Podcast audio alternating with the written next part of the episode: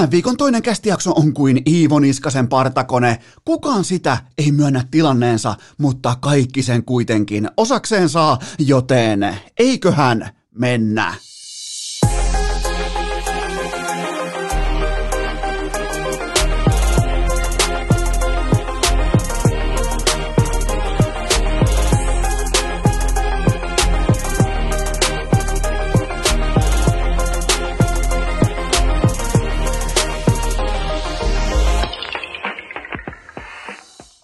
Tervetuloa te kaikki mitä rakkahimmat kummikuuntelijat jälleen kerran urheilukästin mukaan. On tiistai, toinen päivä maaliskuuta ja aloitetaan tällä kerralla Eno Eskon tarinatuokiolla, koska aikoinaan ehkä joku 2004-2005 mun kaverilla oli aivan ilmiselvä momentum puolillaan työpaikalla. Miettikää, siitä tuli äh, hetkeksi aikaa ihan normi arkiduunia, se oli projektipäällikkönä.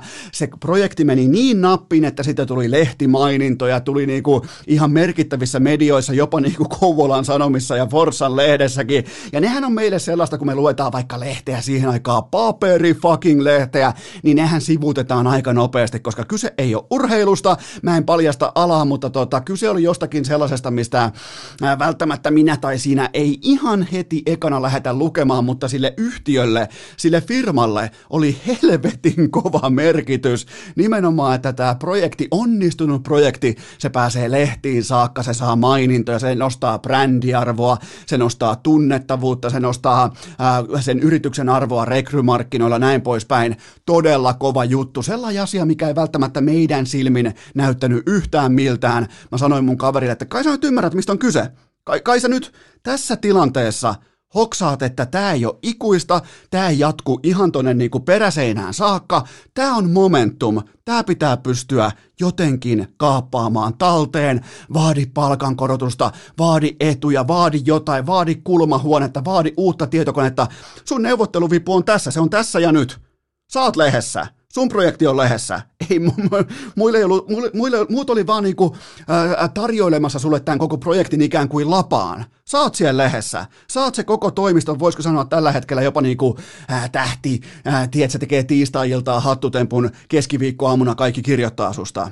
Kyse oli siitä, se ei ole koskaan, se ei ole kestävää, sä et varmaan tee torstaina ja lauantaina hattutemppua, mutta ota se leverake, ota se vipu äh, talteen siitä momentumista, jos se on vaikka, äh, se on vaikka kolme viikkoa tai neljä viikkoa, ota se talteen, tee sillä jotain, älä katso sivusta, että hei, tossahan toi momentumi nyt olisi, että no mie kehtaako tässä nyt oikein mitään alkaa vitut, kun ei muuta kuin kaikki marmorit pöytää ja nappaa se momentum talteen. Se oli mun viesti silloin, kun ei ollut sellaisia asioita olemassa kuin somehype tai äh, viraliteetti. Se oli aika pitkälti sitä, että perinteisen median keinoin sut joko mainitaan tai sua ei mainita. Se syntyy se tarina, se syntyy se näkyvyys, se syntyy se tavallaan PR-arvo, se syntyy tasan yhtä reittiä pitkin. Ja mä sanon, että nappaa momentum talteen, tee sillä jotain, älä kato vierestä. Ja onneksi sai myös asioita aikaan tämän kyseisen tapahtumaketjun johdosta. Hypätään urheiluun. Jos mä kysyn teitä ihan suoraan, suoraan, siis aivan tiedätkö, mä istun sua, kuvitellaan, että mä istun, missä ikinä nyt ootkin, mä istun sua nyt just päinvastaiseen tuoliin, sua vastapäätä pöydässä, mä kysyn sulta, että sun pitää vastata sekunnissa, ei, ei, puolessa sekunnissa, ei, ei, kymmenessä sadasosassa sun pitää pystyä vastaamaan mulle tähän kysymykseen, mikä on tällä hetkellä Suomen trendikkäin urheilulaji. Ja sä vastaat mulle kerran kerrasta hiihto, maastohiihto, miettikää maastohiihto. Siis just se junttilaji, Just missä räkäposkella vedetään jotain pitkin vuokattia, ketään ei kiinnosta, kukaan ei katso, edes ö, hiihtäjien omat vanhemmat on paikan päällä katsomassa. Numerolappu rinnassa, ihan tyhjät, ei mitään sponsseja, ei mitään, ihan siis täyttä junttitouhua. Maastohiihto, liisteri haisee saatana, palannut liisteri haisee pitkin pienarta ja pitkin pitäjää, kun siellä vähän kilpaillaan maastohiidosta havuja perkele, mutta sun vastaus tällä hetkellä todennäköisesti ihan oikeasti on Maastohiihto, miettikää, maastohiihto 2021 on kuulein laji, mitä voi harrastaa. Sitä harrastaa kaiken maailman kahden markan podcastajat, sitä harrastaa YouTubettajat, sosiaalisen median vaikuttajat, sitä äh, harrastaa vaikka äh, artistitaivaan supertähdet, kaikki nämä, miettikää, maastohiihto, ja mä oon myös itse, mä tiedän myös, mä heitän itteni nyt pussin alle, mä oon osa tätä, voisiko sanoa tällaista niin kuin wannabe-tyyppistä ihastumista johonkin uuteen asiaan tai lajiin, mä korostan vielä, se on maastohiihto, se laji, ja mitä tekee just nyt tällä hetkellä Suomen maajoukkue Oberstdorfissa, ne tarttuu momentumiin, siellä on partakonetta esillä, Iivo johtaa teatteria, vaikka ei ole itsellä vielä mitalia kaulassa, niin koko ajan, tiedätkö, hyvällä siellä kuunnellaan pikkukeetä, kannustaa muita, yhteinen perhe, ajellaan jengiä kaljuksi, ja sitten nämä urheilijat, joista mä en ole kuullutkaan ennen, vaikka mä oon mun pitäisi olla hiihdon ex-asiantuntijana kuullut näistä urheilijoista, mutta siis mä lähden aina siitä liikkeelle, että äh, hiihtäjä, hiihtoammattilainen, pois lukien ehkä Iivo, niin on jotenkin sisäänpäin sulkeutunut, kaikki vituttaa koko ajan, loput, hä, loput asioista, siis puolet asioista vituttaa ja puolet asioista hävettää, ja mitään ei koskaan kehtaa sanoa, että, äh, no, ja ne on pikemminkin sitä aina, että jos sä oot hiihtokuningas, jos sä oot tota hiihtokuningatar, jos sä oot menestynyt siinä, mihin sä oot siivonut koko sun elämässä siihen lajin sisään, niin kyllä siitä voi sanoa, että mä oon muuten tänään aika perkeleen hyvä. Mulla on hyvä olla, vittu kun siis tänään kulkee, tänään, tänään tää on mun homma, tää on mun game, tää on mun business. Niin pikemminkin se on ollut aina sitä, että no tokkopa tuossa nyt ihan kauhean hyvin meni, että taisi olla muilla vähän huono päivä ja etitään syitä pöljistä päivistä, etitään syitä kaiken maailman, että vastustajalla ei onnistunut huoltokopilla voitelut ja liisterit meni sekaisin ja bla bla bla, väärät karvasukset ja muita, sauva katkes, niin Kattokaa noita urheilijoita, kattokaa Suomen joukkuetta, ylpeyttä, leuka pystyssä, kerrotaan huumorin kautta, tullaan niihin haastatteluihin, hyvä ryhti, sponssiliivi esillä, kannetaan niitä tuotemerkkejä, kannetaan suomalaista talviurheilua, ollaan rehellisiä, ollaan iloisia, ollaan ylpeitä siitä, että muuten, meillä muuten kulkee, ei vähätellä sitä, mitä on just tapahtunut. Ei mennä karkuun siitä tilanteesta, että se valokeila on sussa. Totta kai se on sussa. Se on, siis te olette, miettikää hiihtäjät, just te hiihtäjät siellä Oberstdorfissa, te olette kuuleimman lajin tyylikkäimpiä, muodikkaimpia supertähtiä, just te vitu juntit, jostain vieremältä suoraan mehtäkoneesta tuutte. Te olette kuuleimpia urheilijoita Suomessa just nyt, ja mä nautin siitä, että aikuiset ihmiset, liikemiehet, liikennaiset tässä tapauksessa, ne osaa ottaa momentumin irti. Siellä soi koht puhelimet, siellä soi puhelimet, että hei me halutaan tehdä yhteistyötä ton kanssa, me halutaan hei toi tohon mukaan, tohon kampanjaan, toi me halutaan tohon, hei kuka, mikä on ton agentin puhelinnumero, näin poispäin. Ne tarttuu momentumiin, ne on, ne on pirtsakoit, ne kuuntelee pikkukeita, ne ajelee Audilla pitkin vuoristoa ja ne tanssii, juhlii, hiivollaan partakone. Siis pikkujuttuja, mutta sellainen tietty niinku lajin herääminen tähän kevääseen, tähän momentumiin, joka syntyy tällaisista niinku, koko kansa harrastaa tällä hetkellä hiihtoa. Menkää käymään vaikka paloheinässä lauantaina, sunnuntaina tässä pitkin talvea. Niin, niin se on ihan kuin joku Finlandia hiihdon massiivinen yhteislähtö koko ajan, se ei lopu ikinä aistikaa se momentumi, ja sitä tekee tällä hetkellä noin hiihtäjät tuolla Oberstdorfissa. Ilo katsoa, ja Yle hyppää mukaan. Mä haluan vielä sanoa sen, että Ylehän saa tällä hetkellä jonkin verran paskaa siitä, että on liikaa huumoria, ja on, on, on niinku liikaa kevyyttä sisältöä, ja varsinkin sellainen, tota, sanotaanko vähän konservatiivinen, ehkä vähän jopa harmaa hapsinen uh, urheilukuluttajakunta, ne saattaa todeta, että minä en tällaista hyväksy, minä haluan kuulla pelkästään... Let's go,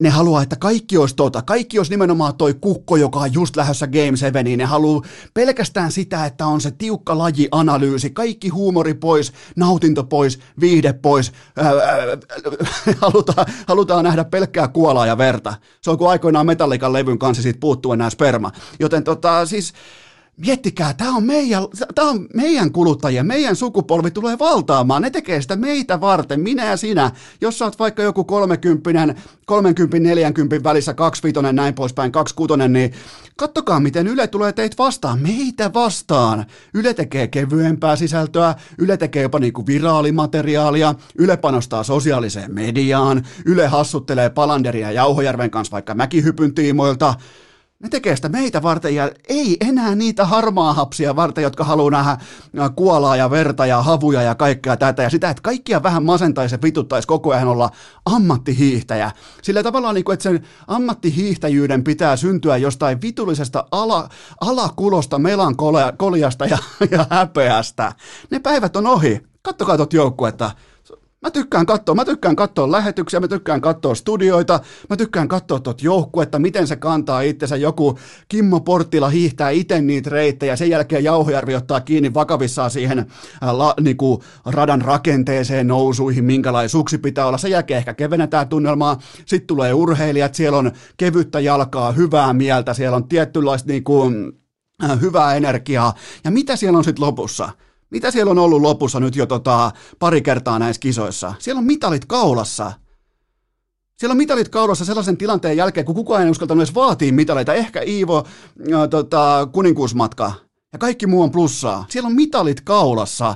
Ne aistii momentumin. Uskaltakaa teki. Siis mä en halua alkaa miksikään kahden markan pikkutakki LinkedIn konsultiksi, mutta, mutta uskaltakaa aistia momentumia napata siitä kiinni ja paketoida, konseptoida, viedä se eteenpäin ja ottaa siitä etupuolelle, koska sitä etua nyt ihan, varsinkaan pandemian keskellä, sitä etua ihan jatkuvasti ei tuoda kottikerralla sun eteen, että hei, mulla olisi etua. Tässä olisi etua 10 kiloa, uskallatko ottaa? Ei, ei, sitä ei tuo sun eteen. Hiihdolla tällä hetkellä Momentum, Iivo, kumppanit nappaa sen itselleen. Urheilukääst!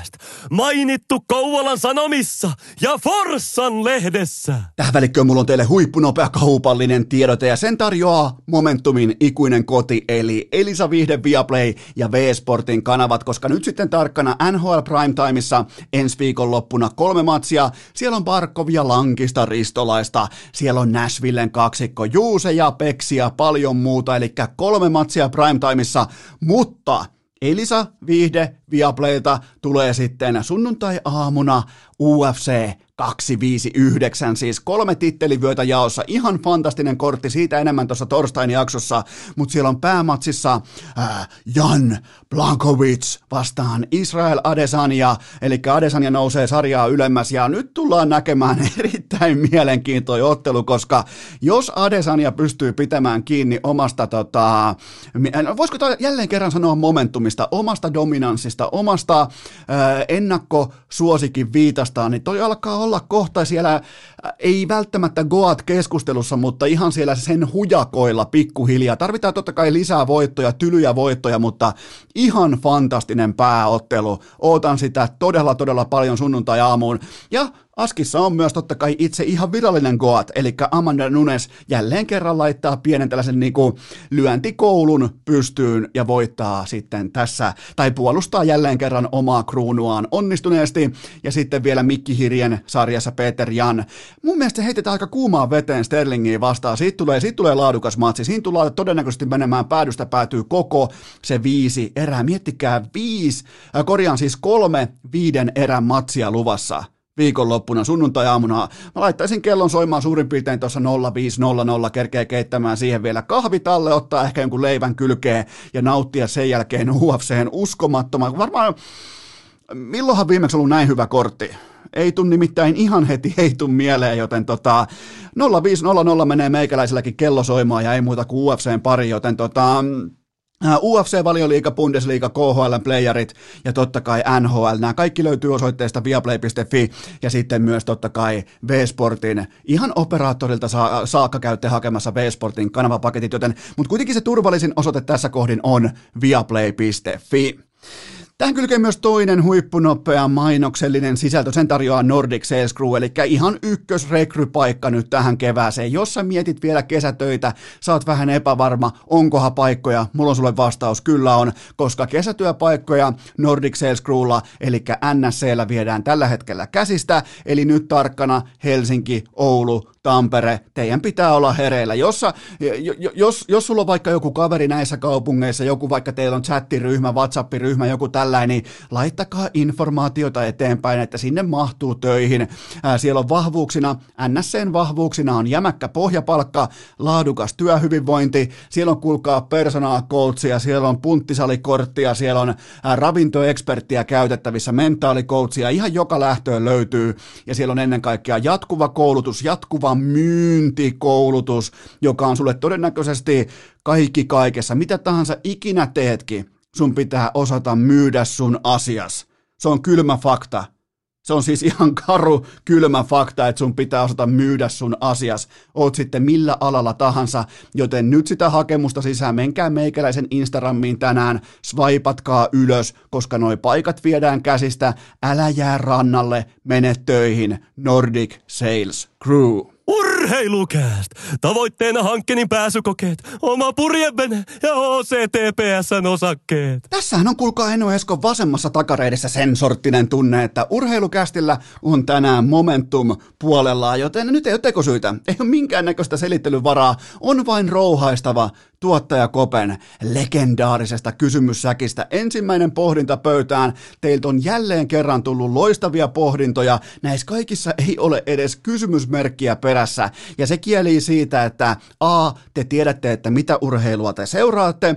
B, te tiedätte ennen kaikkea, että missä muodossa kysymykset kannattaa esittää, jotta niistä syntyy laadukkaita, pienimuotoisia, ihan tällaiseen pieneen lasipurkkiin kätkettyjä debatteja. Joten napataan ensimmäinen pohdinta pöytään. Kumman varaan rakentaisit joukkueesi, mikäli hintalappu olisi sama? Jack Aihelin vai Alexander Barkovin?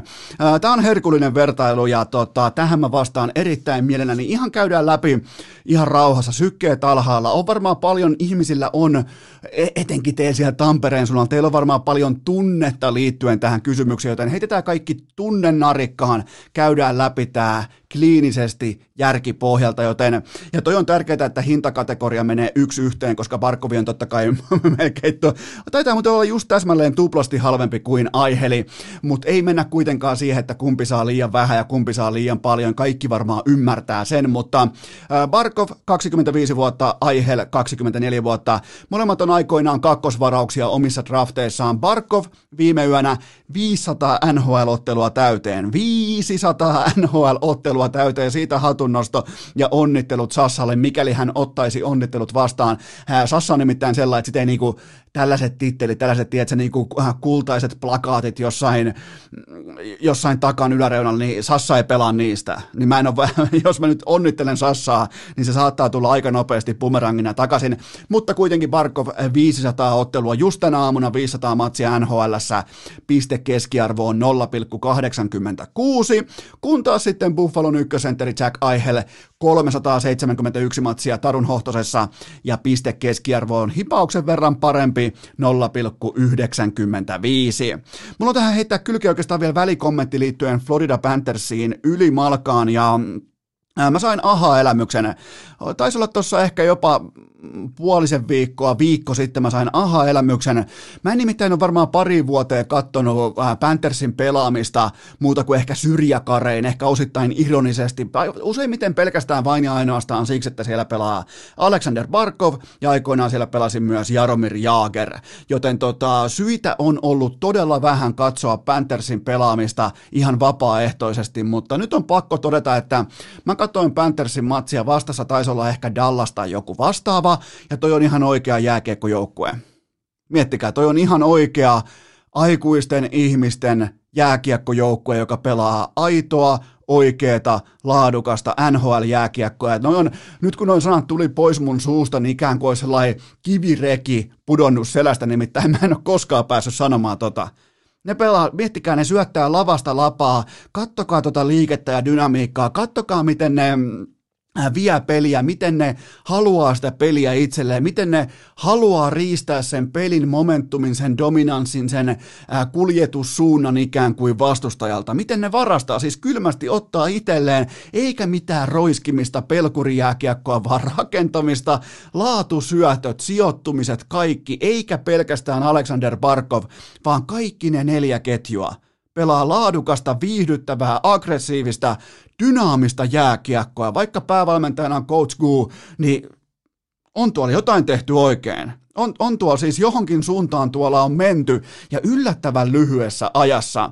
Ää, piste, pisteprosentti on tällä haavaa koko NHL neljänneksi paras ja ää, Florida Panthers myös tuottaa eniten lauka, laukausmäärää per ottelu kohti vastustajan maalia, joten tota, oli vaan pakko tuoda tähän väliin tämä, että kun on paljon itsekin puhunut siitä, että Barkovin pitää päästä pois Floridasta, jos hän haluaa menestyä. Ja jos hän haluaa oikeasti, siitä mä olen edelleen samaa mieltä, että jos hän haluaa pelata oikeassa urheiluorganisaatiossa, niin se ei ole Florida Panthers voitti tai hävis, mutta voittamista ainakin näin alustavasti voi edes haaveilla ekaa kertaa nyt.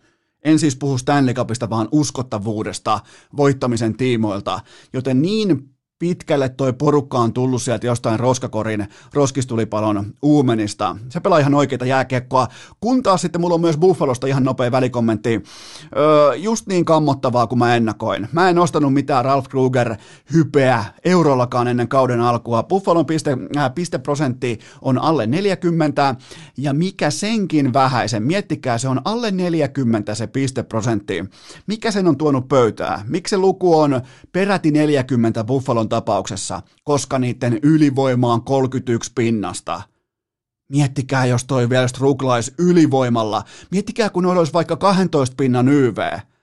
Ei herra jumala. Niillä on kohta parempi YV kuin pisteprosentti. Ja, ja mulle tultiin siis pitkin inboxia ja mulle tultiin ihan vakavissaan väittämään, että tämä on nyt se, että sieltä tulee Rasmus Dalinit ja sieltä tulee RR55 ja Aiheli ja kumppanit ja Ralph Krügerin johdolla nyt painetaan päädystä läpi, että vapise, äh, vapise itä.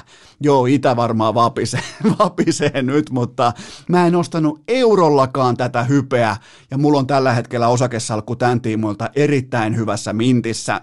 Okei, mennään takaisin näihin pelaajiin, eli meillä on kiistatta kaksi tähtiluokan pelaajaa nyt käsissä ja vain toinen mahtuu joukkueeseen. Taisi varmaan aika monellekin GMlle lopulta melko lailla vaikea päätös. Ja jos sä nyt itsekin siellä aprikoit, että no kumpi se nyt voisi olla ja mitenhän tämä kääntyy tämä keskustelu, ja, niin mä ymmärrän sua. Mutta mun kohdalla tämä asia on ihan helvetin helppo. Tämä on vaivaton, tämä on helppo. Ja tämän äärellä ei tarvi juoda edes kokonaista Tim Hortonsin kahvikuppia tyhjäksi. Tämä on siinä kolmannen huikan, kolmannen tällaisen sipautuksen kohdalla, eiku, kolmannen ryystön kohdalla. Tämä on valmis keissi. Tämä on paketissa, tämä on arkussa, tämä on penaalissa. Koska tota, kun pohditaan franchise-pelaajaa, niin kaikki perustuu siihen mun papereissa, kun mennään akselille NFL, NHL, NBA, eli USA-urheiluun, niin mun papereissa kaikki perustuu siihen, että kysymysmerkkien pitää kadota kuvasta silloin kun puhutaan franchise-pelaajasta. Eli vaikka tällaisia kysymyksiä ei saa ilmentyä, onkohan sillä nyt hyvä päivä tai mitähän se oikein ajattelee ja onkohan sillä kotiasiat kunnossa, mitähän se ajattelee meidän hankinnoista, tarviikohan se vähän apua joukkueeseen, minkälaisesta laita hyökkäjästä se tykkäisi, öö, haluaakohan se pelata meidän logolle.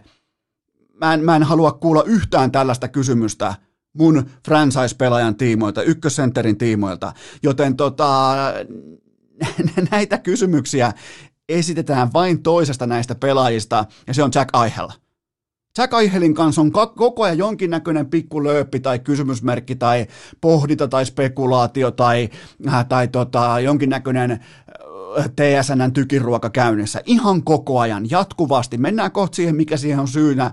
Eli siis lähtökohtaisesti tietenkin on ihan selvää, että Aihel on usuttanut agenttinsa mediamarkkinoille. Se on ihan sanomattakin selvää, mutta käydään se kohta läpi, miten se on häpeällistä ja surullista seurata, miten 24-vuotias tähtisentteri luovuttaa pelaamisen. Mutta siis vastaus, jos sä vastaat Jack Aihel, niin, niin mä häpeän. Mä, se on mun päällimmäinen tunne. Mä äsken yritin jo ymmärtää sua mutta sä et ota Jack Aihelia, todistettua häviäjää yli Alexander Parkovin, jonka tiimoilta ei ole ikinä yhtään kysymysmerkkiä. Miettikää, se on syönyt sitä paskaa, se on louhinut itsensä läpi ton paskan, se ei ole koskaan vaatinut itselleen lisää pelaajia, mitään Taylor Hallia tai se ei ole koskaan halunnut ottaa vaikka organisaation johtoa, että minäpä nyt haluan istua teidän kanssa alas ja keskustella organisaation suunnasta. Ei, kun laitetaan se C-rintaa, laitetaan toistot sisään siellä kaukalossa – Annetaan sen pelin puhua puolestaan, niin kuin tällä hetkellä Florida, äh, Florida Panthersin pelaaminen myös puhuu puolestaan.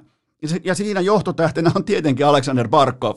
Joten tota, äh, Tämä on viikon jokaisena päivänä Alexander Barkov, eikä, eikä tässä oikeastaan edes tarvitse kurkistaa kaukaloon.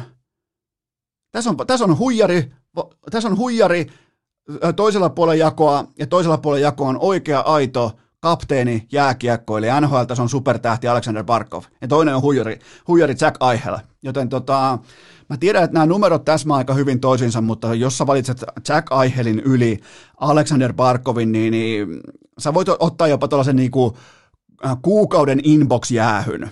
Joo, kuukauden inbox-jäähy heti sen kärkeen, ehkä jopa niinku, Mancard lähtee myös pois. Sä et ota Jack Aihelia yli Alexander Barkovin ja se johtuu siitä syystä, että Barkovin tiimolta me ei koskaan, tiedätkö kun GM ajaa, ajaa hallilta kotia, se ei koskaan joudu pohtimaan siinä kotimatkaa, se matka kestää vaikka 35 minuuttia, se ei ikinä joudu Barkovin tiimolta pohtimaan, että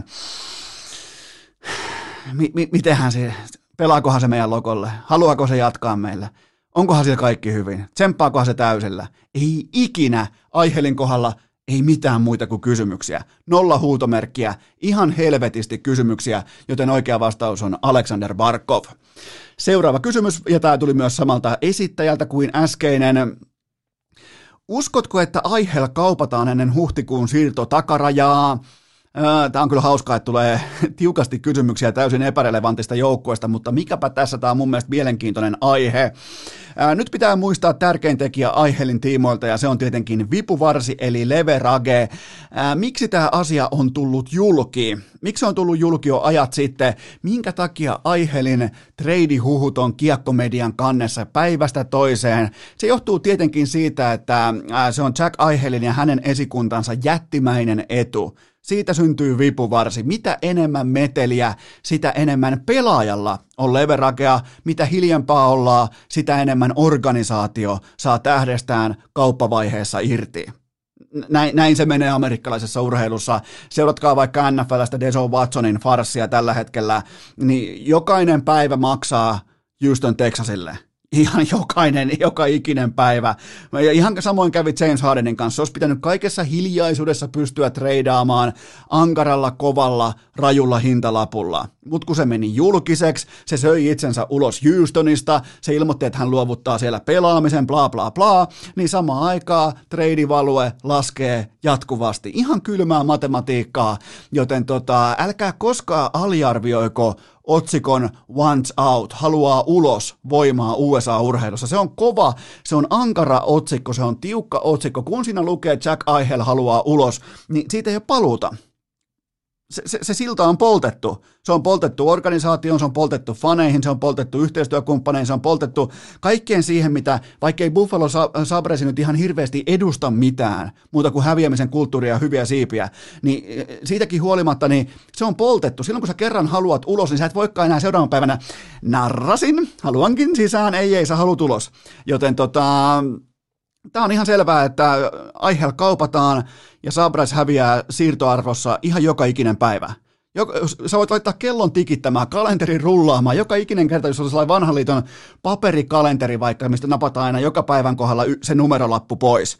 Niin joka ikinen kerta, kun sä nappaat sen numerolapun pois, jos sulla on himas sellainen, mä en tiedä miksi sulla olisi, mutta jos sulla on, saat vanhaa liittoa tai Forsasta, sä nappaat sen pois, niin tota, muistele joka ikinen kerta, aina kun sä nykäset siitä paperista, joka ikinen päivä, Buffalo tulee saamaan vähemmän ja vähemmän kompensaatiota Jack Eichelin treidaamisesta. Kylmää on. Ky- kylmää on kyyti. Buffalo vaan ei saa breikkiä. Se ei välttämättä myöskään ansaitse sitä, joten tota, Eichel pitäisi myydä nyt just tässä hetkessä – juuri nyt just ennen kuin se alkaa näyttää rumalta tai äh, heikolta tai ennen kuin se syö itsensä ulos Buffalosta, niin kuin James Harden teki äh, Houstonissa. Joten tota, etupellossa olisi pitänyt pystyä toimimaan hiljaisuudessa, hiljaisuus myy silloin, kun sä oot organisaatio. Jos sä oot pelaaja, sä haluat meteliä ja aiheella siinä mielessä pelaa kortteja just nyt oikein pöytään. Ja on ihan sanomattakin selvää, että tämä avioliitto on enää, äh, sormukset on otettu pois jo sormista, kaikki niinku, hu- lasten huoltajuussopimukset on jo tehty, tiedätkö, pöytälaatikkoon. Kyse on enää siitä, että miten ilmoitetaan tästä medialle, jos ollaan julkispariskunta. Tämä on nyt siinä vaiheessa tämä Jack Aihelin ja Buffalo Sabresin tilanne. Seuraava kysymys. Mitä Oilersin tuore maalivahtihankinta tarkoittaa? No, no se tarkoittaa sitä, että Mikko Koskisen tarina oli valitettavasti tässä, että, että tota, mutta taas sitten jos, jos kolikolla on se nurja puoli, se tumma puoli, se harmaa puoli, niin siellä on myös se erittäin iloinen, hymynaamaisa puoli. Nimittäin tämä tarkoittaa myös sitä, että Minnesota Wild antoi Kaapo Kähköselle kaikki kämppänsä autonsa, ihan siis kaikki lentokoneensa avaimet käteen. Joten tota, tämä oli kylmää karttukylpyä Mikko Koskisen suuntaan ja jokainen voi katsoa vaikka viime yöltä William Nylanderin, ää, taisi olla 2-0 maali, rystymaali, se tiivistää koko Mikko Koskisen tarinan tällä hetkellä NHL. Ja, eli Koskinen jouduttiin laittamaan Mike Smithin ylipelutuksen takia nyt sitten askiin. Ää, eka erä, 10 laukausta, kolme maalia omiin ja erätauolla sitten vaihtoaition puolelle ja 33-vuotias Alex Stalokki, Tuo on hyvä nimi, Alex Stalok. Staylock varmaan pitäisi sanoa, mutta mun mielestä toi Stalokki on paljon parempi. Niin tota, Staylock on ollut loukkaantuneena koko kauden, mutta Staylock kuitenkin pelasi viime kaudella Minnesotassa todella hyvin. 20 tuplaveetä ja vain 11 ällää. Oilers jatkaa tästä eteenpäin nyt sitten kaksikolla Mike Smith ja Stalokki, eikä asetelma mun mielestä, niin kuin tämä muutosprosessi, asetelma, kaikki tämä, niin, niin ei tämä sisällä sen kummoisempaa draamaa kuitenkaan. Tämä, numerot puhuu puolestaan. Koskisen tilannetta helpottaa edes hieman, vaikka sillä on ihan hirveä cap hitti nähden siihen, että se ei saa mitään pomppulinnaa pienempää kiinni, niin hänellä on kuitenkin 15 joukkueen trade-listansa käytettävissä sopimuksensa mukaisesti, jos joku jostain, joku GM on riittävän kännissä tai ahdistuneena tai epätoivoisena, niin se saattaa, tietää vielä viimeisenä kouristuksenaan luottaa jostain syystä iso maalivahti, mä haluan ison peittävän veskarin, ja se voi olla Mikko Koskinen, joten tota, siellä on se 15 joukkueen treidilista, mutta ää, niin kuin on teille sanonut ihan rauhassa sykkeet alhaalla kohta. Mä oon tehnyt tätä jo hetkinen. Nyt mennään jaksoa numero 292. Mä oon 290, 292 kertaa istunut tänne vaatekomeroon. Mä oon joka kerta teille sanonut, aina kun tämä topikki on ollut pöydällä, mä oon sanonut ihan kaikessa rauhassa, että Mikko Koskinen ei ole koskaan ollut NHL-tason ykkösveskari, hyvä, että edes NHL-tason maalivahti, eikä tule sitä koskaan olemaan. Niin johan tulee saatana koskisvihaa, ja ei mä oon ollut koko ajan oikeassa. Ota, kädestä, ota, ota taas virtuaalisesta kädestä kiinni Eno Esko ja myönnä, että Eno oli tällä kertaa koko matkan oikeassa. Ei ole ikinä saanut mitään kiinni, ei ole, ja se ei ole Koskisen vika, että Peter Siarelli antoi hänelle sen 13,5 megaa kouraa, vielä ujutta, just oli saamassa kenkään, niin ujuttaa sen Koskisen häpeämättömän sopimuksen sieltä jostain toimiston, toimiston oven raosta vielä vääntää sinne väkisin printeri, että se saadaan viralliseksi asiakirjaksi. Ei, ei se ole Koskisen vika. Sierrelli ulkona, Koskinen ulkona ja elämä jatkuu. Ei tässä ole, ei tässä ole mitään dramatiikkaa. Sä joko otat kiekkoa kiinni tai sä et ota kiekkoa kiinni. Mietit tostakin kompensaationa 13,5 miljoonaa, siitä että käy vähän pyörähtämässä eikä saa mitään kumivenettä pienempää kiinni.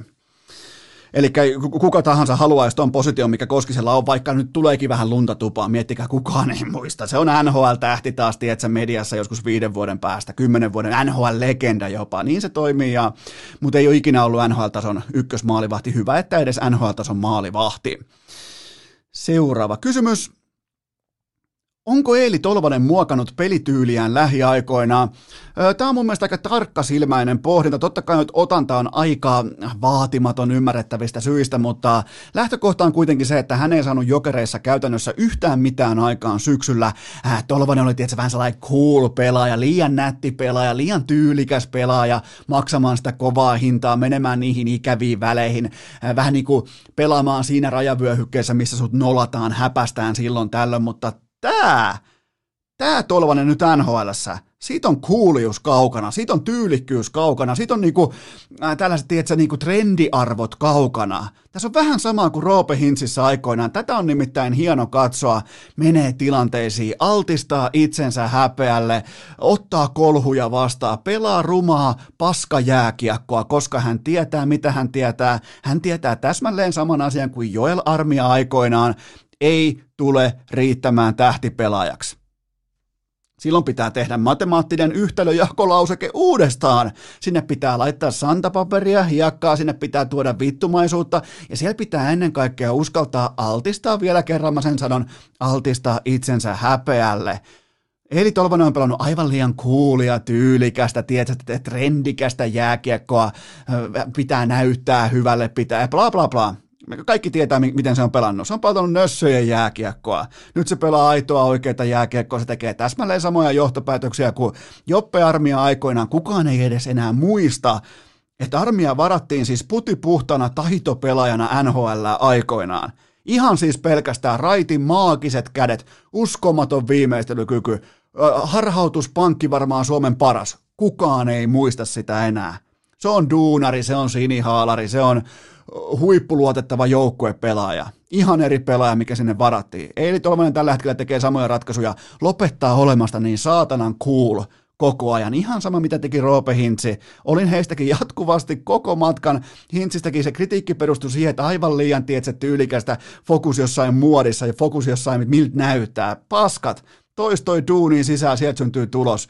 Ja Hintsin tapauksessa juurikaan nyt enempää ei voi oikeassa sinäkään olla. Koskinen ja Hintsi on kyllä osunut aika hyvin kohille liittyen siihen, että miten ne on mihin suuntaan ne on mennyt tiettyjen ratkaisujen tai tiettyjen mutkien jälkeen. Mutta miettikää Tolvanen, nyt 21-vuotiaana elämänsä takaovi oikeastaan auki. On jännä puhua takaovesta niiltä osin, että se on vasta 21-vuotias, mutta siinä on kuitenkin Mikke Granlundi keskellä, siinä on Philip Forsberg toisessa laidassa ja hän pelaa myös ykkös YVllä vapaassa painottoman ää, puolen pelaajan roolissa. Roman Josi jakaa viivasta, Granlundi jakaa painottomalta puolelta, Forsberg jakaa päädystä näin poispäin aika hyvä, hyvä diili, aika mukava paikka pelata jääkiekkoa. Ja nimenomaan ymmärtänyt itse sen, että, että pitää olla vähän joskus, että ei tämä nyt mennytkään ihan silleen, että että tullaan tähtipelaajana, tiedätkö, junnuista asti käydään vähän vetää hoki jossain farmili- tai tota, junnuliikoissa, Amerikoissa ja Kanadassa ja, ja sen jälkeen sitten tullaan ovet paukkuen jokereihin. Ja oliko eka, maa, e, eka matsi heti hattutemppu vai miten se menikään. Kaikki lähti menee todella nappiin, sitten tehtiin vähän elämäkertakirjoja ja näin poispäin, niin, niin nyt sitten 21-vuotiaana Eeli Tolvanen on istunut ihan selvästi itsensä kanssa alas ja todennut, että tähtipelaajaksi ei tule ikinä riittämään, se on oikea johtopäätös, vaan sellainen tietty ankara, ää, sinikaulus työnteko rooli va, ää, yhdistettynä aika hyvään laukaisupankkiin, se voi, se voi tehdä uran tohon liigaan niillä eväillä. Ja se on oikea johtopäätös, joten mä nostan hattua siitä, että Tolvanen on ymmärtänyt, mitä hän on ja mitä hän ei ole. Seuraava kysymys. John Tortorella sanoi Iltasanomissa, että hän tuputti itseään nuorena jokaiseen saumaan ja se on NHLssä elinehto. Uskotko, että Jussi Ahokas tai Antti Pennanen osaavat tyrkyttää itseään oikealla tavalla eteenpäin? Tämä on ihan putipuhtaasti luonnekysymys ja jos vaikka vertailukohtana on Jukka Jalonen, niin ei, ei mun mielestä Jalonen ei ole mitenkään negatiivinen esimerkki. Jalonen on sitä, mitä hän on. Hän ei voi enää tuossa jäässä yhtäkkiä alkaa, niin kuin, yhtäkkiä alkaa käyttäytymään jollakin uudella tavalla. Se on selkäydintoimintaa, oo sellainen kuin oot, joten siivotaan pöydältä pois kokonaan äh, tota, Jukka Jalonen ja Antti Pennanen, ja mä käännän fokuksen pelkästään posin kautta. Tämä ei ole mitään, tämä ei ole vertailua Pennaseen tai Jaloseen, ja tämä ei ole heille minkäänlainen kritiikki, mutta mä käännän odotukset sekä valokeilan tässä kohdin Jussi Aho Ahokkaaseen, koska mä uskon, että Ahokas kykenee tähän. Se on kuitenkin se on ollut täysin sattumalta paikan päällä kovien muutosten aikana, vaikka U20-kisoissa. Se on ollut valmis hyppäämään askiin, se on ollut valmis tarttumaan tilaisuuksiin, kun on hänelle, hänen eteensä esitelty, kovi, siis todella kovissa tilanteissa. Ahokkaalla on ryhtiä, karismaa, kontakteja ja silloin myös tietynlaista ja joku varmaan nyt hymähtää, mutta silloin ulkonäköä, silloin siis niin se, kun tulee siihen koppiin, silloin tukka kammattu, se, se, se näyttää coachilta, siis niiltä osin coachilta, miten amerikkalainen urheilukulttuuri käsittää valmentajan, coachin. Joten tota, ja jälleen kerran keltää muuta mitään pois ottamatta, mutta Ahokkaalla on sitä tiettyä karismaa, puhetyyliä, ää, kontakteja, kaikkea sitä, mikä hänen tiimoilta ainakin mun niin kuin papereissa vaikuttaa todella hyvältä. Ja mä uskon, että Ahokas tulee valmentamaan vielä NHL, ellei HCTPS onnistu tuhoamaan häntä seuraavien vuosien aikana, joten mä käännän mun katseet tässä kohdin Jussi Ahokkaaseen liittyen tähän kysymykseen. Urheilukääst! Ei aina paras, mutta joka ikinen kerta ilmainen! Aivan tuota pikaa jatketaan tiukalla otteella, mutta sitä ennen mun on teille kuitenkin huippunopea kaupallinen tiedote ja sen tarjoaa Joy Actor, tarkemmin ottaen Tiny Sport 2 kuulokkeet, ei siis Tiny Mate 2, älkää sekoittako kahta eri tuotetta, Tiny Sport 2 on se, mistä mä teille puhun, ja mennään oikeastaan itse asiaan, koska katsokaa tonne ulos, mikä siellä on taivaalla, siellä on aurinko, mitä aurinko tarkoittaa, se tarkoittaa keskimäärin sitä, että kohta tulee lämmintä, mitä lämmin tarkoittaa, se tarkoittaa sitä, että sä et voi hölkkäillä, hiihtää tai sä et voi äh, maastopyöräillä pipo päässä, päässä. Mitä se tarkoittaa? Nyt on muuten hyvän, hyvän oloinen kysymys patterista menossa. Se taas tarkoittaa sitä, että se sun pipo ei ole pelastamassa niitä sun huonoja nappikuulokkeita, jotka ei pysy kuitenkaan korvissa, ellei pipo niitä purista sinne sisään. Joten nyt on aika tehdä oikeita peliliikkeitä nimenomaan kevään tiimoilta. Kohta sä juokset ilman pipoa, sä juokset lippalakki päässä. Sun pitää pystyä luottamaan siihen, että sun nappikuulokkeet pysyy silti korvissa ja Tiny Sport 2 onko tehty tätä tilannetta varten. Älä tee virheitä, ä- älä, älä lähde höntyilemään, otat ne Tiny Sport 2 meikäläisen Instagramista, niin se on siinä. Siinä on nimittäin, ne on nimenomaan ne kaikki vaihtopäät, 22 tunnin kokonaisakku, eli kuulokkeissa 5 tuntia ja 17 tuntia siinä boksissa, niissä on heijastimet mukana, se kaikki on luotu juurikin tähän hetkeen, kun tullaan pois pipokaudesta ja niiden on pakko pysyä. Siinä on vaihtopäitä vaikka muille jakaa, että sä pystyt juurikin adjustoimaan sen kuulokkeen koon sun korvalle sopivaksi siitä syntyy erittäin luotettava ja laadukas suhde siihen kuulokkeeseen, koska mikään ei korpea niin paljon kuin se, että ne kuulokkeet putoilee kesken lenkin, kesken, kaikista pahin, jos ne putoilee vaikka kesken maastopyöräilyn. Just oot menossa jotain nättiä lainia pitkin, sen jälkeen sulla on kuulokkeet siellä pitkin mettää, niin pitää lähteä etsimään, joten se on se markkinoiden paras diili ja se on mulla Tiny Sport 2 kuulokkeet ja laadukas powerbankki hintaan, yhteishintaan alennettuna 119 euroa, joten Tiny Sport 2, ihan upouudet, kolme viikkoa, kaksi viikkoa vanhat kuulokkeet, ne on just julkaistu niitä alkaa vasta ekat olla käytössä, ne olette hienosti ottanut ne vastaan, te lähettelette mulle kuvia, laittakaa muuten inboxiin tulemaan kuvia niistä kuulokkeista, mä kattelen niitä oikein niin kuin hyvällä ilolla, että te vihdoin olette tajunnut, että mitkä pysyy korvissa ja mitkä ei, ne pysyy vaikka lahtelaisessa nakkikioski-tappelussa siellä korvissa, joten tota, Tiny Sport 2 ja laadukas powerbankki, vain multa, ei muilta, vain multa hintaan 119 euroa, ja se löytyy meikäläisen IG-storista, eli Instagramista swipeaamalla ylös juurikin tänään, joten valitkaa oikein, valitkaa Tiny Sport kakkoset. Urheilukääst! Yhtä likainen kuin pullukkakympin vapaapotku! Ja nyt kun kaikilla pysyy kuulokkeet optimaalisesti korvissaan, niin napataan suoraan seuraava kysymys pöytään. Mikä on Laine Paniikin tila nyt kiikariputken kohdalla? No se on kouriin tuntuva, se on jopa akuutti. Turha sitä on kieltää mitenkään. Siis Laine on pelannut nyt sinitakeessa täsmälleen kvartaalin verran jääkiekkootteluita koko kauteen rinnastain, eli yhteensä 13 kappaletta se täsmäkvartaali olisi 14 matsia, mutta mennään tällä 13. Näissä otteluissa sinitakkien sotisovassa nyt sitten kuusi maalia ja neljä syöttöpistettä. Se on yhtä kuin kymmenen tehopaunaa. ja coach Tortorella just nyt just tällä hetkellä on jo jopa peräti peliaika dopingin äärellä, eli pelasi sunnuntai-iltana 22,5 minuuttia saamatta nyt tuon mitään tähdellisempää aikaa, joten Mä näen kentällä. Mä nyt katson tätä maailmaa jälleen kerran Patrick Laineen keltaisten äh, aurinkolasien, hyvin niinku trendikkäiden, tyylikkäiden, erittäin niinku suurta motivaatiota huokuvien aurinkolasien läpi. Mä tarkastelen tätä maailmaa nyt niiden läpi ja mä näen kentällä laineen, joka on nyt jo sisäistänyt sen, että tämä kyseinen bussipysäkki, tämä kyseinen reissu, tämä kyseinen öö, stintti Columbus Blue Jacketsiin ei tule johtamaan yhtään mihinkään. Ei, ei siis, ei, ei, ei mihinkään. Mä en edes tiedä, onko keltainen lampo vielä perillä, mutta mä en välttämättä edes pakkaisi messiin. Joten tota, mä, mä näen laineen, joka on nyt jo tajunnut, että hei herran jumala, että, että tultiin niin kuin ojasta allikkoon, tultiin vitsiklubilta sirkusteltaa, joten tota, öö, mulla on teille kysymys. Milloin Laine on Laine on meille kaikille aika tuttu pelaaja.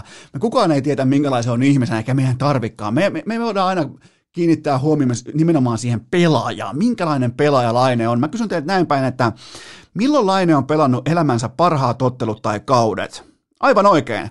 Se on pelannut ne voittavissa Junnuleijonien ja Tapparan joukkueissa. No entäs sitten tämä Winnipeg, miten selität Winnipegin toisen kauden 44 maalia? Te ette enää muista, ja mäkään en muista. Mä myönnän ihan suoraan nostan käden pystyyn, että mäkään en olisi muistanut tarkistamatta. Mulla oli vaan etiäinen siitä, mutta Winnipeg Jets Laineen toisella kaudella, eli silloin kun Laine paino 44 kaappia ja veti Ovechkinin kanssa ihan loppuun saakka maalipörssin voitosta, kukaan ei enää muista sitä, että Jets oli koko liigan toiseksi paras joukkueen runkosarjassa. Miettikää, toiseksi, toi, toi sirkustelta klubi, vitsikerho, se oli toiseksi paras joukkue koko nhl joten tota, la, Laineen pitää valita oikein. Laineen pitää tietää tässä kohdin, että missä tilanteessa hänen hyvin suppea, supererityisosaamisensa pääsee esiin. Se ei tule pääsee ikinä esiin Columbus Blue Jacketissa, jossa on tuommoinen tusina plus, tusina plus viisi jätkää ihan täysin syöttötaidottomia – Ihan, ihan siis absoluuttista roskaa kiekon syöttäjänä. Siellä on joku Max Domi tekemässä peliä. Siinä ei nimittäin, jos mä olisin tekemässä siellä peliä, niin Max Domi ei ole ihan hirveä upgrade meikäläistä, mitä tulee syöttötaitoa. ja sen pitäisi olla yhtäkkiä ykkössentterin tai niin pyörittämässä palettia, joku Foligno tai, no Cam Atkinson osaa jotain, ja se loppuu siihen. Se juna pysähtyy siihen. Seth Jones on menettänyt ihan täysin sen drivin, että voidaan niin edes hyvällä huumorilla puhua mistään Norristasosta. Verenski, ei, ei, ei, ei kuulkaa, ei, ei mitään. Tätä ei, niin kuin, tätä ei enää pelasta edes keltaiset aurinkolasit tai edes keltainen lampo. Columbus on tällä, tänä aamuna, tänä tiistai-aamuna Columbus Blue Jackets on koko NHLn pelillisesti heikoin joukkue. Ja tämä joukkue, mä haluan alleviivata vielä sitä, että tämä joukkue näillä pelaajilla, tällä pelikirjalla, tällä valmennuskulttuurilla, tällä niinku vaatimuskulttuurilla, tällä paskansyömiskulttuurilla – Tämä on kaikista huonoin osoite Patrick Laineelle. Koko nhl 31 organisaatiota. Yksi ottaa, otetaan vielä Seattle mukaan, 32 organisaatiota. Tämä on huonoin mahdollinen osoite, kun katsoo, että ketä siellä pelaa, mitä jääkiekkoa siellä pelataan ja mitkä on sen pelaamisen arvot. Ja sen näkee Patrick Laineesta. Pelikieli ei koskaan valehtele. Seuraava kysymys. Mihin Patrick Kane asettuu 2000-luvun parhaiden pelaajien listalla? No ihan siihen Sidney Crosbyn tuntumaan top 2, top 3 tyyppiseen janaan. Mun mielestä kaikki muut valinnat on jotenkin epäakateemisia tai jopa vähän typeriä, lapsellisia.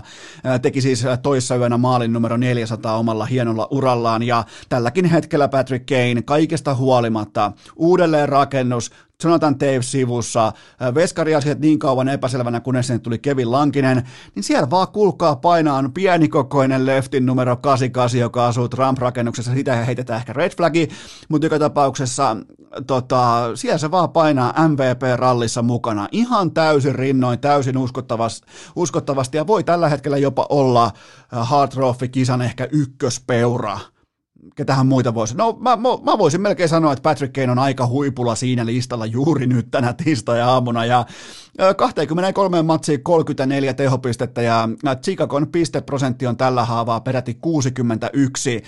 Mun mielestä on kaiken kaikki, jos katsotaan vähän isompaa kuvaa, isompaa huoneen taulua, niin mun mielestä on hienoa nähdä, miten Patrick Kane, ehkä vähän, miten voisi sanoa, nuoruudessaan typeriä sivuaskelmia ottanut Patrick Kane, miten hän ikääntyy tyylikkäästi suorituksen kautta, esiintymisen kautta, pelaamisen kulttuurin kautta, voittamisen kulttuurin kautta. Ei se ole vahinko, että on voittanut kolmesti Stanley Cupia ollut playareissa joka ikinen kerta lännessä niin kytkin kuvaa pelaaja voi olla. Joten tota, aito, rakastettu tsikakolainen Siellä on vaikea olla supertähti. Sä et vaan mene Chicagoon ja sä ilmoitat, että mä oon supertähti. Ei, ei, sie- siellä ei mennä, se ei toimi niin. Ja kannattaa joskus mennä tutustumaan chicagolaiseen kulttuuriin. Se on ihan erilainen. Se on vähän kuin Bostoni tai joku muu tällainen vastaava, että sinne ei vaan mennä ilmoittamaan, että hei, tuossa on mun CV, arvostakaa mua. Toi on aito, rakastettu, chicagolainen, elämässähän virheitä tehnyt supertähti. Joten tota, mä nautin tästä kaikesta ja Patrick Kane on siinä ihan, ihan Crospin tuntumassa rinnalla 2000-luvun parhaana pelaajana. Seuraava kysymys. Mikäli jokerit, pu- Aha, vaan. Mikäli jokerit putoaa lokomotiville, niin mitä se tarkoittaa Lauri Marjamäen sopimuksen kannalta? Niin siis Marjamäen diili on voimassa tästä vuoden eteenpäin kevääseen 2022 saakka ja mä en usko oikeastaan edes siihen, että tällä niin kuin puolinolos viippikään nyt saisi minkäännäköistä reagointia aikaan. Ja Jokerilla kuitenkin tällä hetkellä on ehkä tuollain 99 ongelmaa ja Maria Mäki ei ole niistä suurin. Mä katson tämän kauden muutenkin läpi sormien. Ne menetti Bobby Lehtosen takalinjoilta NHL, jossa hänellä ei ole näköjään mitään vastuuta, roolia tai käyttöä.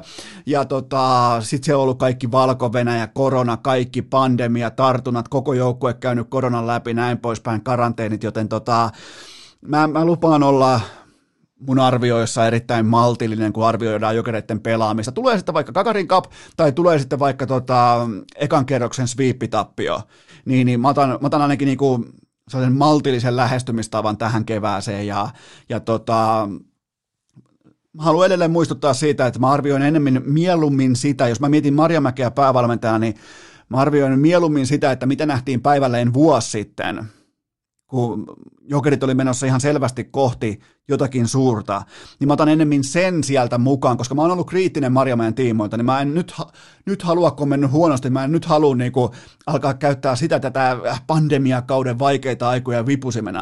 Mä haluan muistella ennemminkin sitä, ja tämä, myös tarkoittaa sitä, että mä oon ollut väärässä. Se ei haittaa mua. Jos joku kuvittelee, että mua haittaa se, että mä oon oikeassa tai väärässä urheilukästissä, niin, niin tota, teidän pitäisi tietää paremmin.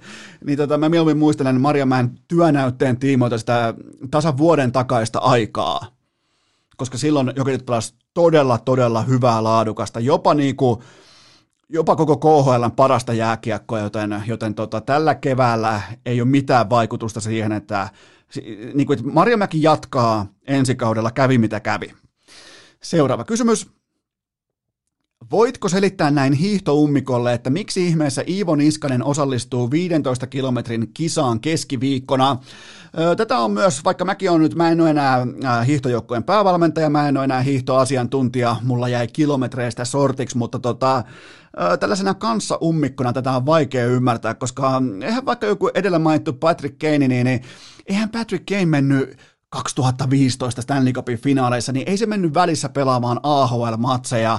Oikeastaan toi metafora vähän ontuu, koska laji on kuitenkin sama. Eihän Kane mennyt äh, siinä finaalien välissä pelaamaan vaikka salibändin karsintaotteluita, joka on siis aivan eri laji kuin jääkiekko. Perinteisen tyylin spesialisti. Niin mä, mä, en, mä en siis tiedä, mun, mä en tunne lajia riittävän hyvin, mä voin vain arvailla, mutta mä jotenkin näen sen ihmeisenä, että perinteisen tyylin spesialisti menee keskiviikkona harrastelemaan vapaan tyylin hiihtoa, kun ne kaikki marmorit on pöydässä sunnuntaina, plus sitten tietenkin myös miesten vi- viesti la- lauantaina. Joten tota, en tiedä.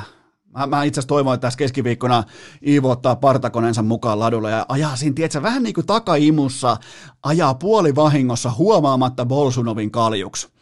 Joten tota, se olisi sellainen aika hyvä statementti.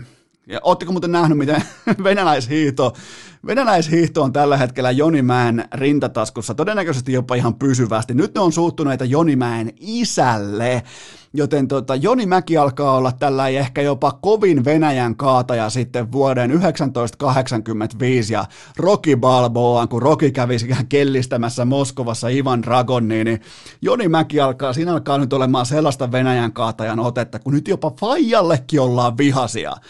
Ai ai, Joni Mäki on kyllä, se asuu ilman minkäännäköistä kuukausikompensaatiota, ihan siis vapaa vuokralla venäläis urheilijoiden hiihtäjien ihon alla, maksamatta penniäkään vuokraa, joten Joni Mäki todella kovia näyttöjä.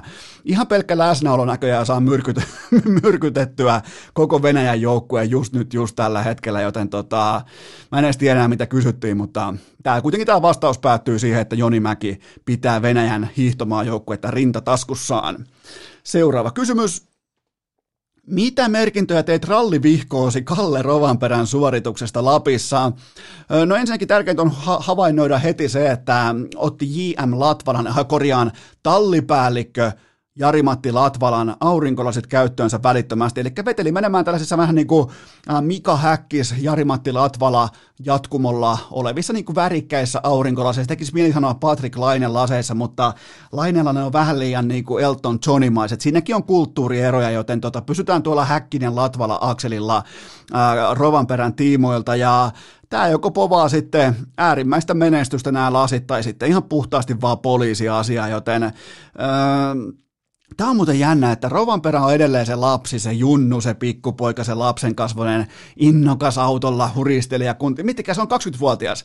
Sitten taas Eili Tolvanen, se on taas se konkari, se on kehäkettu, se on kertaalleen jo boost, se on 21-vuotias.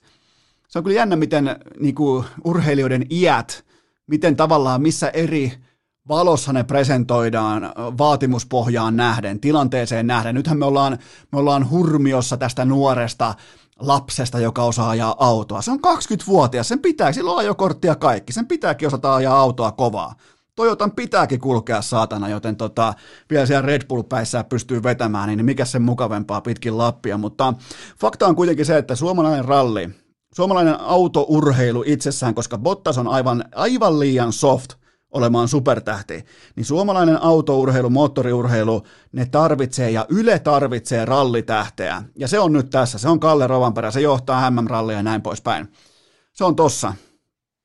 Tuossa on nyt se tähti, mitä on odotettu, joten tota Kalle Rovanperä, se on nyt se, ja jos sitten vaan niin kuin vertailemaan sitä, että onko riittävän kova, onko riittävän tällä niin kuin kiinnostava, onko riittävän, voisiko sanoa jopa niin kuin seksikäs mediapersona, kaikkea tätä. Ne on vielä katsomattomia kortteja, mutta yhtä soft ei voi olla kuin Valtteri Bottas.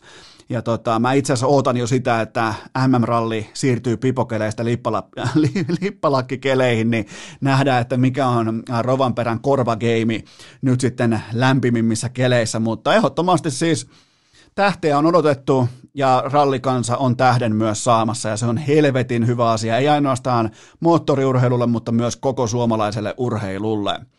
Seuraava kysymys.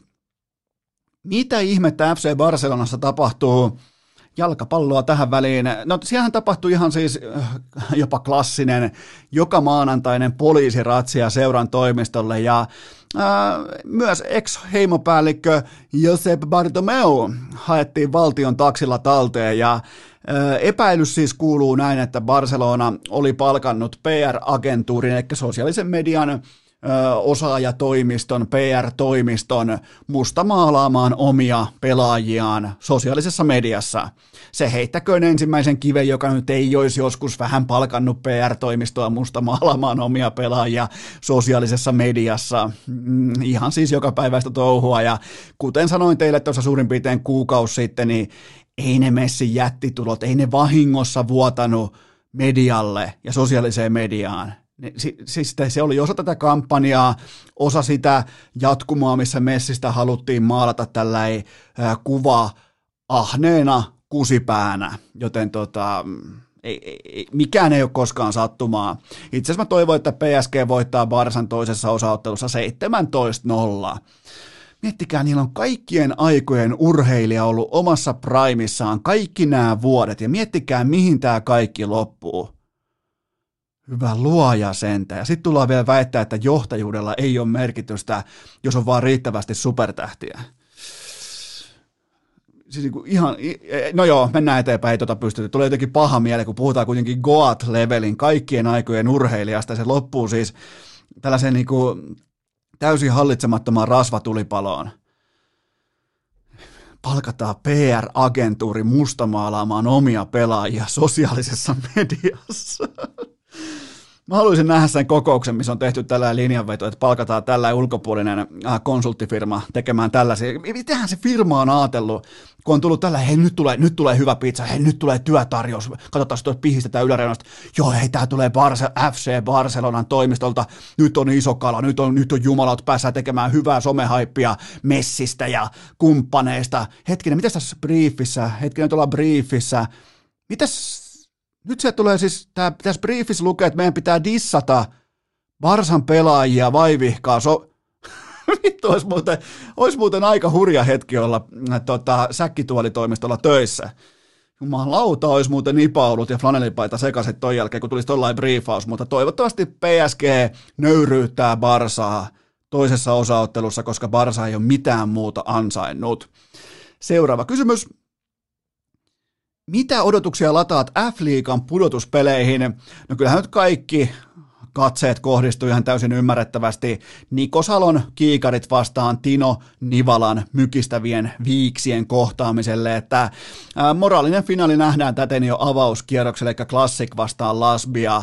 Kyllähän noin Nivalan, mun oli pakko käydä vielä tsekkaamassa Nivalan viimeisin tilanne liittyen hänen viiksiinsä, ja, ja ni, ne, niistä pitäisi tehdä jonkinnäköinen niin Unescon suojelukohde tällä hetkellä, koska, koska ne on alkanut elää ihan täysin omaa elämää siinä Nivalan kasvoissa. Eli tota, tästä tulee todella tiukka vääntö. Jos Salo pystyy noihin tiukkaa kiikarilinjaan ja Nivala taas tuo sitten aluakan viiksensä pöytään, niin kyllä tässä nähdään pitkä ja laadukas uh, avaus, jopa niin kuin finaalisarja saman tien, joten tota, fanit halus laatua, fanit halus draamaa, ja sitä myös saatiin koko rahalla, että et tota, klassik uskals kohdata Tino Nivalan viikset, ja mä nostan siitä hattua. Se ei nimittäin se ei ole sellainen, mitä sä haluat kohdata joka niin kuin varmaan joku neljä, viisi kertaa. Ei, ei, sä et halua, hui helve, oh. joten tota, mutta joo, toi on se varmaan mihin kaikki, ymmärrettävästi kaikki katseet kohdistuu. Seuraava kysymys.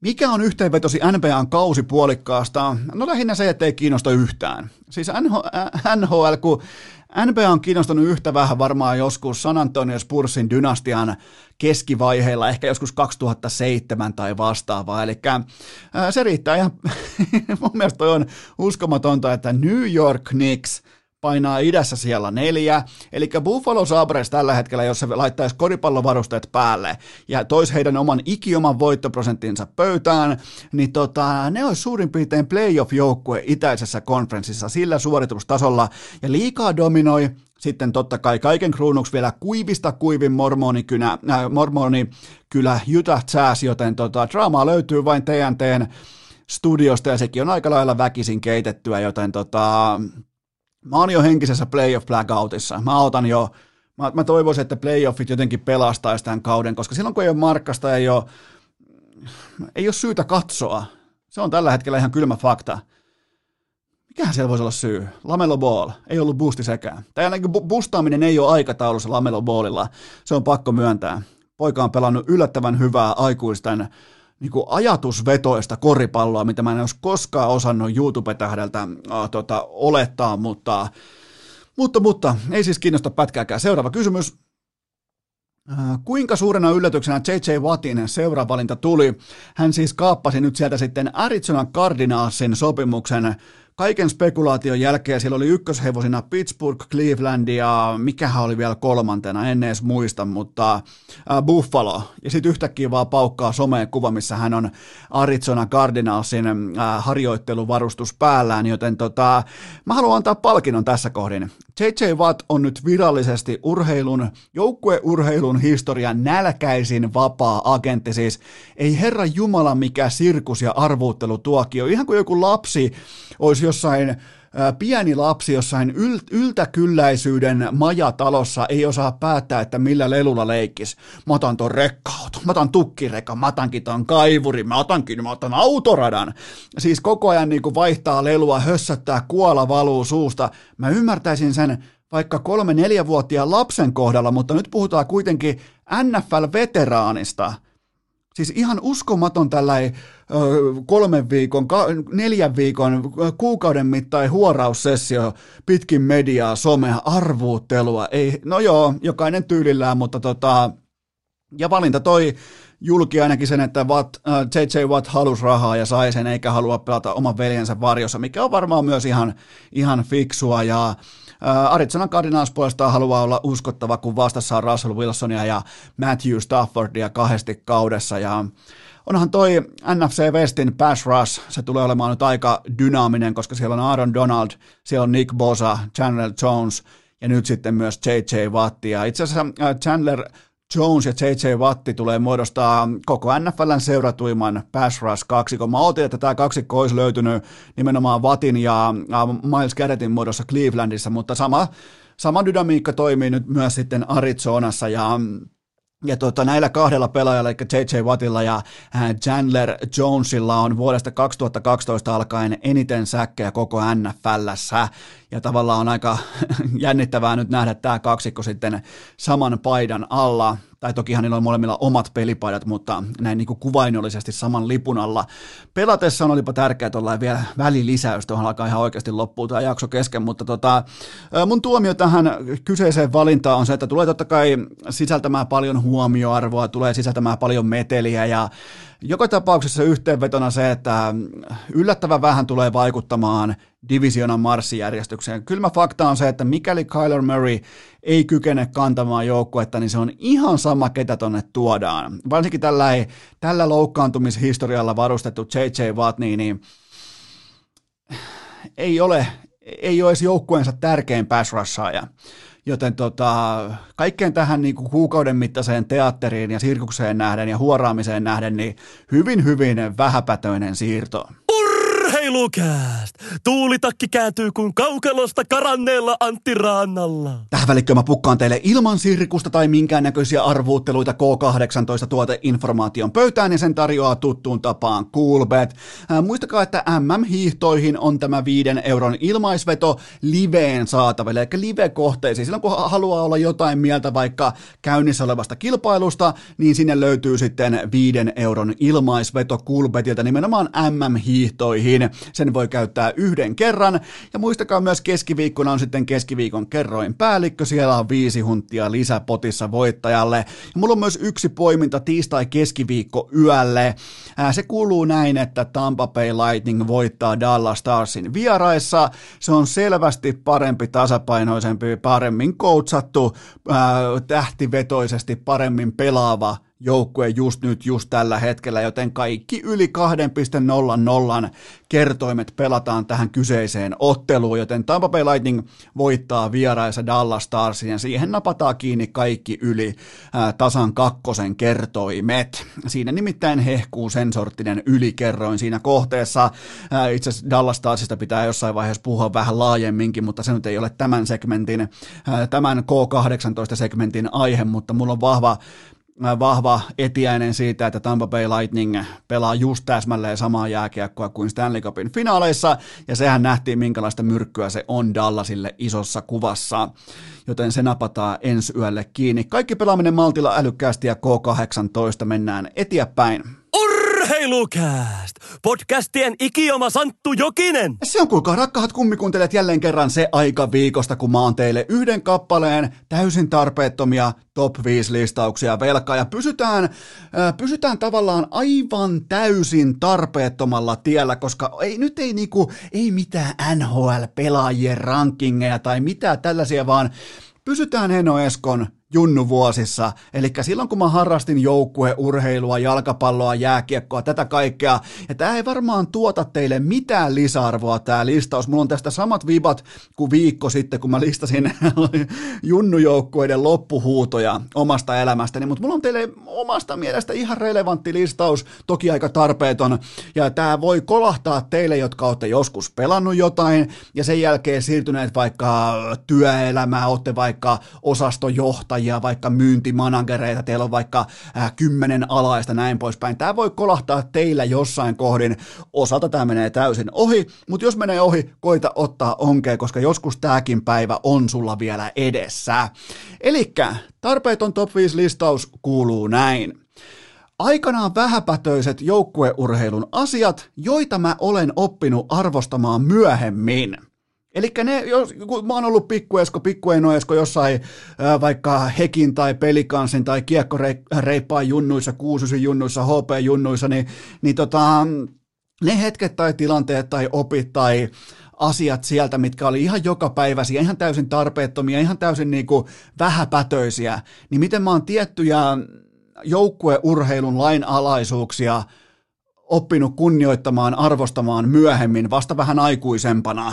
Saitte varmaan kiinni, mitä nyt haetaan, joten tota, sellaisia asioita, jotka on siis arkea, vähäpätöistä arkea junnuna, mutta voi olla tärkeämpiä oppeja sitten myöhemmin.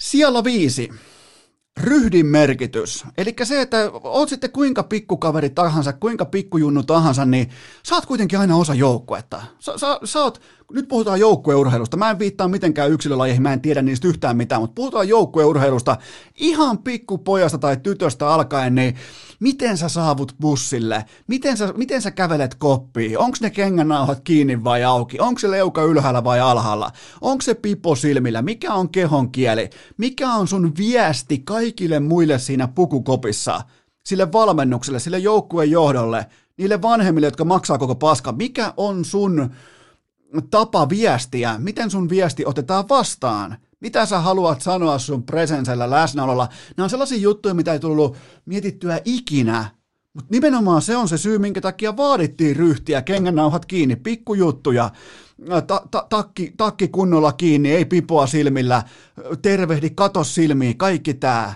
Siis perusjuttuja, mitkä oli silloin ehkä jotenkin vähän niin kuin, että hei, come on nyt kammo, voimme laahustaa, voi meidän, voi meidän kengät äh, liikkua eteenpäin silleen, että ne, ne ei nouse kertaakaan ilmaa. Ei voi. Se on ryhdin merkitys. Se, että mitä, miten sä viestit niille 20 muulle sun kaverille siellä kopissa, kun sä astut siihen koppiin sisään. Sä et välttämättä tajua sitä vielä joskus niin C-junnuissa, B-junnuissa, A-junnuissa alat ehkä vähän toteamaan, että hei hetkinen, on, on väliä sittenkin. Ja tämä sama asia tulee eteen työelämässä joka helvetin päivä halusit tai et. Se kaikki on viestin täyteen. Ryhdin merkitys, se on yksi sellainen asia, mitä mä oon oppinut myöhemmin arvostamaan. Siellä neljä on sellainen tekijä kuin huoneen lämpötilan aistiminen, ja tämähän syntyy vain toistojen kautta, kokemuksen kautta, iän kautta, ja se tarkoittaa sitä, että joukkueurheilu opettaa sulle todella hyvin, että vaikka milloin on sopivaa vitsailla, milloin ollaan vakavia, milloin sun vierustoverilla on vaikka hankalaa kotona, niin miten mikäkin tilanne tulee käsitellä yhteisössä, mikä on tyylikästä, mikä on oikea retoriikkavalinta, diskurssivalinta missäkin tilanteessa. Se on helvetin tärkeää oppia kantapään kautta. Kun sä menet vitsailemaan silloin, kun coachi puhuu, jos on sellainen tilanne, varsinkin sellainen coachi, milloin ei vitsailla silloin, kun coachi puhuu vakavista asioista, niin, niin sun on pakko oppia se kantapään kautta. Ja joskushan tälleen, joskus omissakin junnujoukkueissa niin kuin tirskuttiin ja hihiteltiin ja katsottiin omia kenkiä ja näin poispäin ja jotkut yritti niin kuin vi- hakea katsekontaktia, että jotkut muut purskahtaisi nauruun ja niin, niin siellä oli sellaisia coacheja, joilla se ei mennyt, se paska ei mennyt läpi. Ja silloinhan se tuntui tietenkin niin kuin täysin typerältä ja jotenkin niin kuin, että hei, tämä ei ole kivaa ja niin, niin se, se opetti kohti elämää se tilanne, se joukkueurheilun tilanne. Ja, ja tota, silloin pitää osata, pala kerrallaan pitää oppia aistimaan huoneen lämpötilaa, mikä on milloinkin sopivaa, tyylikästä ja älykästä. Siellä kolme, ihan puttipuhtaasti, aikataulutus. Kun se bussi lähtee vaikka Heinolan vanhoilta kopeilta kello 0700, niin se lähtee. Se, se, on siis se on pieni asia pikkujunnulle, mutta se oli tärkeää ymmärtää, että ne 20 muuta joko odottaa sua, tai ne lähtee ilman sua. Mikä se on se viesti sulle, jos ne lähtee ilman sua?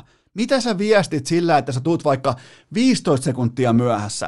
Sä tuut vaikka puoli minuuttia myöhässä. Mikä on sun viesti muulle joukkueelle sillä? Ihan pikkujunnuista alkaen. Ja varsinkin oppia se, että jos sä meet myöhässä, sä kuvittelet vaikka olevas ykkösketjun pelaaja tai tärkeä ykkössentteri tai kapteeni. Okei, sä et varmaan ole kapteeni, jos sä toimit näin, mutta sä voit kuvitella joskus jossain sun pienen niin pääkoppa sisällä, niin kuin, vaikka mä oon kuvitellut, että hei, onkohan mä kuitenkin pelillisesti korvaamaton tälle joukkueelle, niin se tulee se realismi sulle selväksi siinä kohtaa, kun se bussi hutkii helvettiin sieltä pihasta.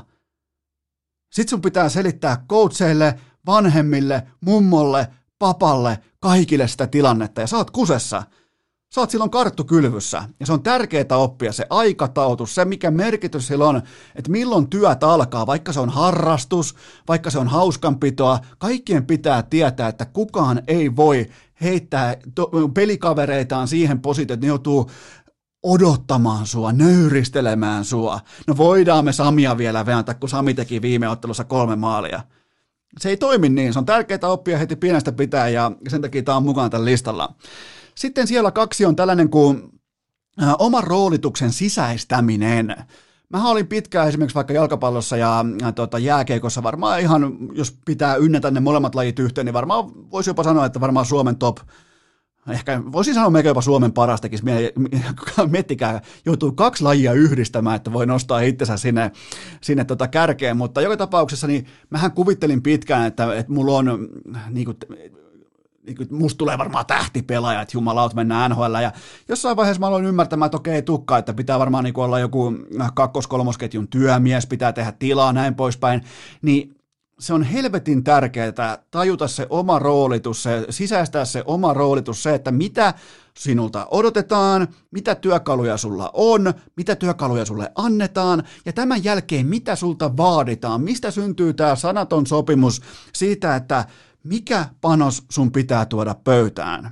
Se on todella tärkeää oppia silloin junnussa ja joukkueurheilussa, enkä mä sitä oppinut. En mä tajunnut silloin junnuna, että mikä on vaikka oman talentin työkalupakin korrelaatiosuhde niihin vaatimuksiin. Ja sen takia mulla oli tosi vaikeaa henkisesti tajuta se tilanne, että mä en ole riittävän hyvä. Silloin kun olisi tajunnut nopeammin sisäistänyt älykkäämmin oman roolituksensa, että mitä sulta odotetaan, niin olisi ollut helpompi olla alaston sen tilanteen kanssa, että okei, tässä mä oon ehkä hyvä. Tässä mä oon käyttökelpoinen tai tarpeellinen.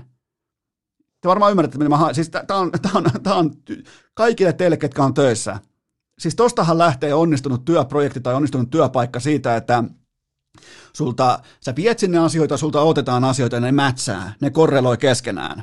Joten tota, se on tärkeää oppia mun mielestä junnuista pitää joukkueurheilussa, että mikä on sun rooli ja se, niin kuin sen oman roolituksen kanssa keskusteleminen ja sen kanssa sinut oleminen. Sitten siellä yksi viimeinen poiminta, siellä yksi on totta kai sellainen asia kuin kunnioitus. Öö, mitä se kertoo pukukopista, kun siellä on vaikka yhtäkkiä kertalaakista hiljaista, kun coachi astuu sisään? Se on mun mielestä hyvä pukukoppi.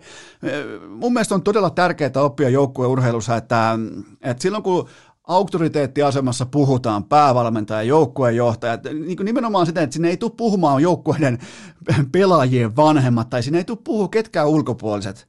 Mutta sitten kun siellä puhutaan, niin siellä kuunnellaan. Ja oot sitten minkä tahansa junnutähti tai niin, kaikki on samalla viivalla niissä tilanteissa. Eli tota, se on tärkeää. Mun mielestä joukkueurheilu ohjaa paljon niihin tilanteisiin, jossa sitten työelämässä, sitten kun mennään oikeasti vääntämään niistä samoista samoista tota, työpaikoista, samoista palkkanauhoista, mennään vääntämään sitä kovaa arkea, niin mun mielestä on tärkeää oppia se, Äh, niin kuin vähintään nämä asiat, nämä viisi asiaa, ryhdin merkitys, huoneen lämpötilan aistiminen, aikataulutus, oman roituksen sisäistäminen ja kunnioitus.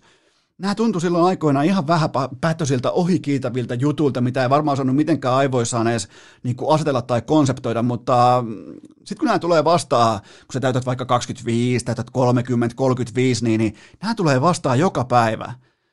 Ja, ja silloin, jos et sä hallitse tällaisia joukkueurheilusta kumpuavia, mun mielestä joukkueurheilusta parhaiten kumpuavia seikkoja, ja etkä ottanut niitä mukaan sun reppuselkään, niin sulla voi olla helvetinmoisia vaikeuksia sitten aikuisena. Joten tota, ihan vaan tällainen omakohtainen listaus siitä, että mitkä asiat, tai mitä mä oon oppinut arvostamaan joukkueurheilun. Sitten on kuitenkin jo, mitä sitten 15 vuotta aikaa, kun mä oon viimeksi pukenut mitään pelipaitaa päälle. Niin, niin, niin näiden vuosien jälkeen 15 vuoden aikana on oppinut eri, eri tavoin arvostamaan eri asioita, erilaisia coachaustyylejä, johtamistyylejä ja kaikkea tätä. Mä oon aika hyvä nykyään myös poimimaan pointteja siitä, että niin kuin katsomaan johtamistyylien läpi, mitä siellä on oikeasti, onko se aito, onko se feikkiä, onko se... Mä oon nähnyt paljon kaikenlaista ja mä oon itse suhtautunut siihen sekä lapsen kasvoisesti että myöhemmin myös sitten aikuisena vähän fiksummin, joten tota, laittakaa vaikka inboxiin viestiä, että onko onko ollut vastaavia kokemuksia, onko ollut niinku, onko ollut joukkueurheilun tiimoilta samanlaisia kasvutarinoita siitä, että miten olette pystynyt tuomaan vaikka työelämään sellaisia asioita, mitä se aika ankara paikka, se pukukoppi on teille opettanut joskus junnuna. Laittakaa inboxiin tulemaan, koska teillä on aivan älyttömän hyviä pohdintoja, tällaisia niin kuin selkäranka tyyppisiä kokemuksia sieltä, että miten, miten te olette kokenut nämä tilanteet ja miten teidän kasvu on mennyt sieltä pikkujunnusta kohti aikuisuutta, mutta sana on vapaa, niin kuin aina inboxissa. Sellaista, se oli sellainen jakso. Ai ai, hyvä jakso. Lähti jotenkin hyvin. Hiihtoa siihen ja momentumia ja päästiin heittää aiheeli bussin alle ja ai ai. Nyt, nyt vaan pitää mennä katsoa hiihtoa. Tai mennä katsoa hiihtoa juu ja, ja tota, tehdään sellainen juttu, että torstaina jatkuu.